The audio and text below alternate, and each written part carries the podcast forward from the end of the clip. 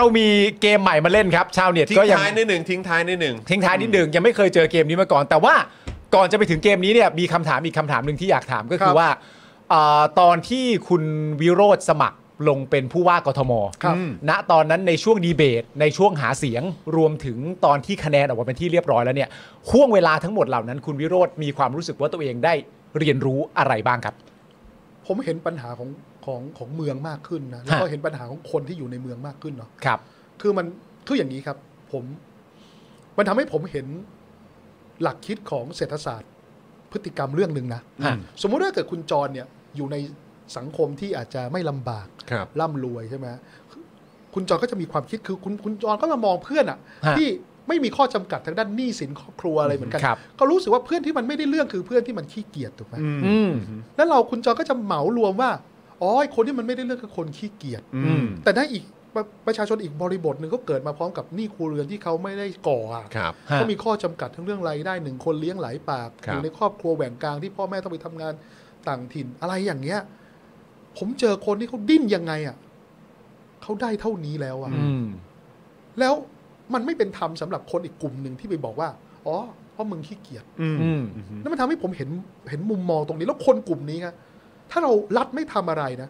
เขาดิ้นเท่าไหร่เขาก็ตายอยู่ดีอะสุดท้ายเขาก็จะเลิกดิ้นถูกไหม อืม อืม ยอมแพ้ เขาก็ยอมแพ้ถูกไหม ครับ ซึ่งผมว่ารัฐปล่อยให้สังคมแบ่งแยกแบบนี้ไม่ได้อะ อืม ผมเลยจะชวนเพื่อนเพื่อนๆพี่ๆน้องๆที่ยังอยู่ในกลุ่มกลุ่มหนึ่งที่บอกว่าคุณเกิดมาในครอบครัวที่มีความพร้อมระดับหนึ่งอะ อืม ให้คุณเปิดใจอ่ะ ผมยอมรับคนขี้เกียจในโลกใบเนี้ยมันมี แต่มันแยกหรอกเพื่อนผมขี้เกียจเพื่อนคนนั้นขี้เกียจมันไม่เกี่ยวกับเรื่องของเศรษฐสถานะเล อืม ย ครับ อืม แต่ผมคิดเนี่ยผมผมเนี่ยคือสิ่งที่ผมได้เรียนรู้นะ ครับผม แจ๋วครับ อันนี้อันนี้คือสำคัญมากเพราะว่าคือวันก่อนเราก็ตกใจนะ อืม เราก็ตกใจเพราะว่ามีคุณลุงคนหนึ่งเขาก็ตกใจกับค่ากาแฟ ใช่ ว่าโอ้ยร้อยยี่สิบ 120 เลยเหรอเนี่ยนึกว่ายี่สิบบาท ไปถึงตรงนั้นได้ยังไง มันสะ เนี่ย ท้อนว่าอะไรรู้ไหม ฮะ เขาไม่เคยควักกระเป๋าตังค์จ่ายเองไง อืม เออ ถูกไหม อืม ถ้าคนเราควักกระเป๋าตังค์จ่าย มันต้องรู้ กาแฟหนึงอย่าง รู้ เงี้ยพรีเมียมเงี้ยร้อยกว่าบาท ใช่ แสดงว่าแม้แต่กาแฟแก้วเดียวเงินยังไม่กระเด็นออกจากกระเป๋าไง ใช่คือแบบเราคือไปขับ drive thru อ่ะ เออ ที่แบบว่าเป็นกาแฟแบบเออแบบพรีเมียมหน่อยอ่ะ ครับ คุณต้องรู้ราคาอยู่แล้วอ่ะ ใช่ แต่นี่คือแบบ แล้ว ดู ผมตั้ง out of คำถาม touch มาก แล้วเขาถามเท่าไหร่รู้ไหมคือถ้าเกิดเขาถาม 40 บาท 50 บาท ก็ยังโอเค อาจจะเป็นกาแฟแบบสแตนดาร์ดถูกไหม ฮะ แต่นี่คือ 20 บาท เฮ้ยมันคือแสดงว่าอะไรว่ากรอบของราคาครับ อืม ค่าครองชีพอ่ะ ฮะ เขายังอยู่ในอดีตอยู่เลยอะ เออ แล้วเขาจะเข้าใจความทุกข์ความยากของคนได้ยังไง เอออันนั้นคือสักปี 35ไหม เออ ยี่สิบ ยุค บาท ยี่คือแบบกาแฟ 35 20 บาทอะ ผมมั่นใจว่าถ้าถามว่าไข่ดาวใบเท่าไหร่เขาอาจจะตอบ 5 บาทนะ เออ เออ ผมเชื่ออย่างนั้นนะ เออแบบเออใช่ไหมแบบเหมือนอารมณ์แบบเออแบบโปะไข่ดาวพิเศษเพิ่ม ใช่ เท่าไหร่อะไรอ เอ ย่าง หรือ เงี้ย ถ้าเกิดเราถามเขาว่าค่ารถเมล์เท่าไหร่เขาอาจจะตอบ 2 บาท 50 ก็ได้ เออ โอ้โหนะ หายไปแล้ว เขาอาจจะไม่ตอบ 10 บาทเขาอาจจะตอบ 2 บาท 50 นั่นน่ะสิ อืม เออนะครับ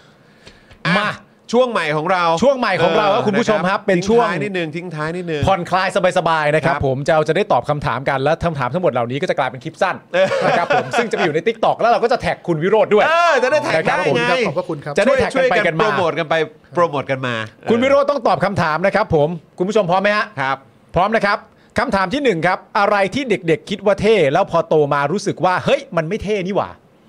ก างเกงเวสปอย ทำไมอ่ะ เพราะอะไร อันนี้เพราะเทรนด์หรือว่าเพ ตอน ราะ นั้นเราก็รู้สึกว่าโอ้ใส่กางเกง เพราะ นักเรียนเราเป็นแบบนี้มันมี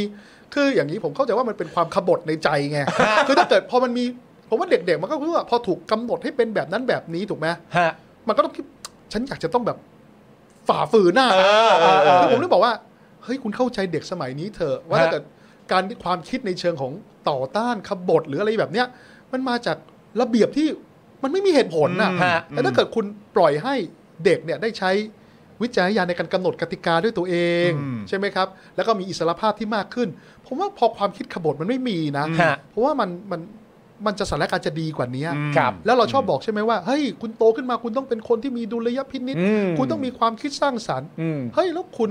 กำหนดกติกาไปครอบเขาหมดะ ไม่ปล่อยให้เขา ให้ คิดเลย เออไม่ปล่อยให้เขาคิดเลย แล้วคุณเฮ้ยกระบวนการคุณผิดแล้วคุณจะได้ผลผลิตที่คุณต้องการได้ไงวะ เออเออ คุณก็จะได้ผู้ใหญ่ที่ ไม่คิดสร้างสรรค์ อืม ได้ผู้ใหญ่ที่ไม่กล้าคิดนอกกรอบ เออ ถูกไหม อื ผลลัพธ์กับขั้นตอน อืม มันไม่ไปด้วยกัน ใช่ อ่าโอเคครับผม โอ้ยแต่เราไม่นึกนะ ว่าคุณวิโรจน์จะตอบได้ไวขนาดนี้ ใช่ หรือว่าอาจจะต้องแบบอืมมีเวลาคิดนิดนึงนะ คิดทันที ปุ๊บขึ้นมาได้ทันที กางเกง เล เลย ย อ่าพอพอพอเราไปดูรูปเขาใส่กางเกงแบบนี้ไปได้ยังไงวะ คุณวิโรธครับ ภาพยนตร์เรื่องโปรดครับ เอ่อ The Rock ครับ The The Rock Rock า ช่องคอนเนอรี่อะฮะ ชอนคอนเนอรี่ อ๋อ กับนิโคลัสเคช อ่า โอ้ยเอ็ดแฮร์ริส โอ้โห สุดยอดมากๆ คืออย่างนี้ นี้ ฮะ มันมีสตอรี่คือ เอา ตอนนั้นผมไปดู Alcatraz เออ รีโดครับ ฮะ ไปดูที่ลีโด ไปดูที่ลีโดครับ อ่าฮะฮะ ตอนนั้นดูแบบสิ้นคิดครับ ว่า เฮ้ย หาเวลาค่าเวลาดูหนังซะหน่อย เออ แล้วเราไม่คิดว่ามันจะสนุกขนาดนี้แล้วมันทำให้ โอ้ ผมตามตามตามอะไรนะผมมันทำให้ผมตามนิโคลัสเคช อ่า แม้ว่าเรื่องหนึ่งจะเขาอาจจะโดนตำหนิเยอะเรื่องคอนแนนะแต่ผมก็ชอบเหมือนกัน อ่า เฮ้ยแต่คอนแอร์ก็ ผมชอบนะ เออ เออ ผมชอบเหมือนกัน โโ ชอบ ก็ออกจะโรแมนติก นะผมก็รู้สึกว่าแบบ เออ เดอะร็อกลองไปดูหนังเก่าๆดูนะครับผม เออ ผมชอบมากๆนะ เอ อ๋อ อต้องไปดู โอเค นะเออจริง ๆ สนุกสนุกแล้วก็นักแสดงดัง ๆ ที่ ใช่ ปัจจุบันนี้ก็แบบเหมือนดังขึ้นมาอีก ใช่ ก็อยู่ในนั้นด้วย ครับ นะ ผม คำถามต่อไปครับ นักแสดงที่ตกหลุมรักตอนเด็ก ๆ ครับ โอ้เอออน อุ๊ นี่ ย น่าสนใจ อุ้ย เออ เด็ก ๆ แอบชอบใคร ใครเป็น เออแบบ first กรี๊ด crush กรี๊ดเออ โอ้ เยอะเหรอฮะ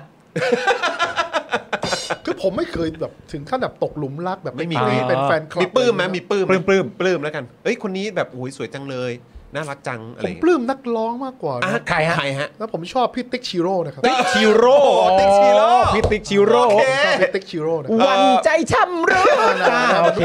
ครับแล้วก็ จากการร้องหรือการเต้นฮะ จากโททั้งหมดนะครับ ทั้งหมดเลย แล้วก็แกก็เป็นคนอารมณ์ดีไง อ่าเออนะเอ้ยแล้วแกก็ดูเป็นคนเอ่อแบบสายสายบวกนะ สายบวก เออ สายบวก ใช่ไหมสาย สาย บบ วก วกอกหักมาทั้งนี้อ่ะโอเคได้ฮะ ติ๊กชิโร่ นะครับผมคำแนะนำที่ดีที่สุด ครับ ที่เคยได้ในชีวิตครับ เออ ไอ้นี่ฮะ ผมมักจะบอกว่าเฮ้ยผมเป็นตัวของตัวเอง ฮะ ก็มีคำมีพี่คนนึงว่า เฮ้ย เป็นตัวของตัวเองมันดีเว้ย แต่ถ้าเกิดมึงรู้ว่าตัวมึงมันเฮี้ย มึงลองเป็นแบบอื่นบ้างก็ได้ โอ้ คือทุกคนชอบบอกว่าก็กูเป็นของกูแบบนี้ เออ กูเอาตัวเองไปนสวยก็ผมเป็นตัวของตัวเอง เออเออเออ ถูกไหม เออ แต่พี่คนนั้นก็บอกว่า เออ ก็มันก็ดีแหละ แต่ถ้าเกิดมึงรู้อยู่แก่ใจว่าเป็นแบบนี้มันเฮี้ย มึงก็เป็นแบบอื่นบ้างก็ได้ อืม โอ้โห ขอบคุณพี่คนนั้นด้วยนะ แล้วก็ทำให้เราต้องสะท้อนตัวเองอยู่ตลอดเวลา เออ ว่าเราว่าเราไอ้ยที่เราเป็นอยู่อะมันโอเคหรือเปล่า แล้วพี่คนนี้ก็สอนเยอะนะครับ อย่างคำพูดที่เขาผมยังจำได้แต่แกเสียไปละ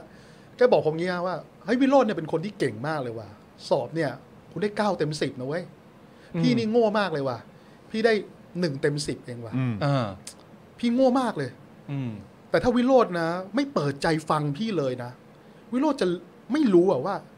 ไอ้หนึ่งข้อที่วิโรจน์ทำไม่ได้อะและได้เก้าเต็มสิบอะมันเป็นข้อที่พี่ทำได้เว้ย โอ้ ยันสมัยก่อนผมจะแบบอีโก้สูงมากอะผมว่าเวลาใครส่งผมไปอบรมผมบอกผมอ่านหนังสือเองก็ได้จะไปอบรมทำแมวอะไรวะ เวลาใครพูดอะไรผมผมผมคิดเองก็ได้อะไรอย่างเงี้ย ฮะ ผมอ่านเองก็ได้เนื่องจากว่าพอเราเรียนเอนจิเนียร์ใช่ไหมคนที่เรียนวิศวะมันจะในยุคผมอะมันต้องอ่านเองเยอะไง ฮะ มันเลยติดนิสัยแต่เป็นของผมคนเดียวนะคือผมไม่โทษใครผมโทษตัวผมคนเดียว ว่าผมก็เป็นคนติดนิสัยว่ากูอ่านเองก็ได้กูหาความรู้เองก็ได้ อืม อะไรอย่างเงี้ย อืมฮึ แล้วผมก็กะผมก็ยโสอะแต่ ฮะ พอผมเจอพี่คนนั้นก็แกก็บอกผมอย่างเงี้ย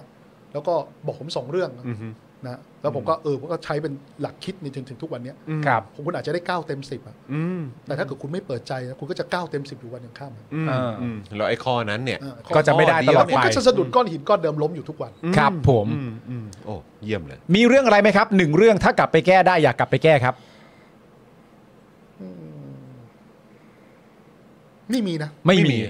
ผมคิดว่าสิ่งใดที่เกิดขึ้นแล้วสิ่งนั้นดีเสมอ ครับผมคำถามสุดท้ายครับ รู้สึกอย่างไรกับการทำรัฐประหารครับ โคตรเฮี้ยเลย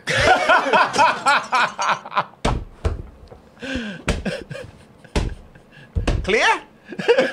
จบแล้ว จบแล้ว จบแล้วนี่คำถามจบแล้ว จบแล้ว ก็คือเรื่องยังไงก็ตอบได้แล้ว ก็ จบแล้ว ครับตามนั้น จบแล้ว ครับนั่นคือพอยต์ของชาวเน็ตนั่นเอง ตั้งพาวชาวเน็ตนะครับ อ ผ อ มแล้วก็หลังจากนี้ไปเนี่ยนะครับเราเริ่มคำถามลักษณะนี้กับคุณวิโรธเป็นเทปแรกหลังจากนี้ไปชาวเน็ตก็ต้องดูคำถามอย่างนี้ตอนท้ายรายการเช่นเดียวกัน ถูกต้องครับ นะครับ ผ ผม มแล้วก็ เออ จะกลายเป็นคลิปสั้นนะครับ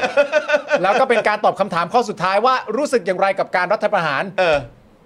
โคตรเฮียครับผม ก็ไม่เห็นต้องอธิบายเพิ่มเติม นี่เอ่อ นะฮะ มีคอมเมนต์เข้ามายอดเยี่ยม ยอดเยี่ยมฮะ ยอดเยี่ยม ยอดเยี่ยม อครับผม เรียบร้อย ชัดจนชัดเลย ชัดเลย สั้นแต่จริงเออชาวเน็ตแซบแซบมากดุดันไม่เกรงใจ ใคร ตอบตรงใจผมเลย โคตรตึงครับ คำนี้คำเดียว อ่า เออนะครับ และมีคนบอกแลนดิ้งสวยมากครับ ไอ้นี่คือชอบแลนดิ้งแบบเตาซิ่งนะ โอ้นะครับ โอ้โห คุณพานุบอกโอ้โหตอบไม่คิดเลย อยู่ในใจ อีกคนหนึ่งบอกอยู่ภายในใจเป็นหมื่นล้านคำโอ้โหเอาละฮะเอาละฮะ โอ้ยนะครับ โอ้เทปนี้สุดยอดมากแล้วก็โอ้โหคือจริง ๆ เราคุยกันว่าคือจะเสร็จไม่เกินประมาณทุ่มครึ่งนะฮะ ครับ เออ ผม นะครับต้องขออภัยนี่ก็ลากยาวมาจน โอ้โห ถึงสอง ก็ ทุ่ม สนุก 15 มากนะผมก็สนุกมาก ครั ขอบคุณมากครับ ขอโทษด้วยนะถ้าเกิดทำให้ลากยาวไป อ๋อ ไม่มีนะชอบเราชอบครับ ครับ เราเกรงใจและที่สำคัญที่สุดเกรงใจคุณลูกด้วย อ๋อ ว่าเดี๋ยวคุณพ่อบอกว่ามางานพักมางาน มางานพักอ๋อ เออแล้วมาเนี่ยเดลี่ท็อปิกเนี่ยเลยกลับช้าเลยนะ เออครับผมต้องขออภัยด้วยนะครับนะฮะอ่ะโอเคก็เอ่อสำหรับช่องทางในการติดตามคุณวิโรจน์ก็อย่างที่บอกไปนะครับ Facebook Twitter แล้วก็ล่าสุดนี้ก็คือ TikTok นั่นเองนะครับ ครับ แล้วก็ใครที่เอ่อเนี่ยที่ขึ้นอยู่บนจอตอนนี้เลยนะครับ ก็สามารถไป Follow แล้วก็ติดตามกันได้นะครับ วันนี้คือขอบพระคุณมากๆเลย ขอบพระคุณเช่ นะ น ค กั รับ นครับ วันนี้ถือว่าเป็นอีกหนึ่งชาวเน็ตคุณภาพของเรา มาก นะครับที่มาร่วมพูดคุยกันได้สนุกเข้มข้น แล้วคก็รับ ดุดันมาก ดุดันมาก ะครับผมวันนี้ขอบคุณคุณวิโรจน์มากนะครับ ขอบคุณ ขอบพระคุณครับ ขอบคุณ ขอบคุณ ค ครับผรับม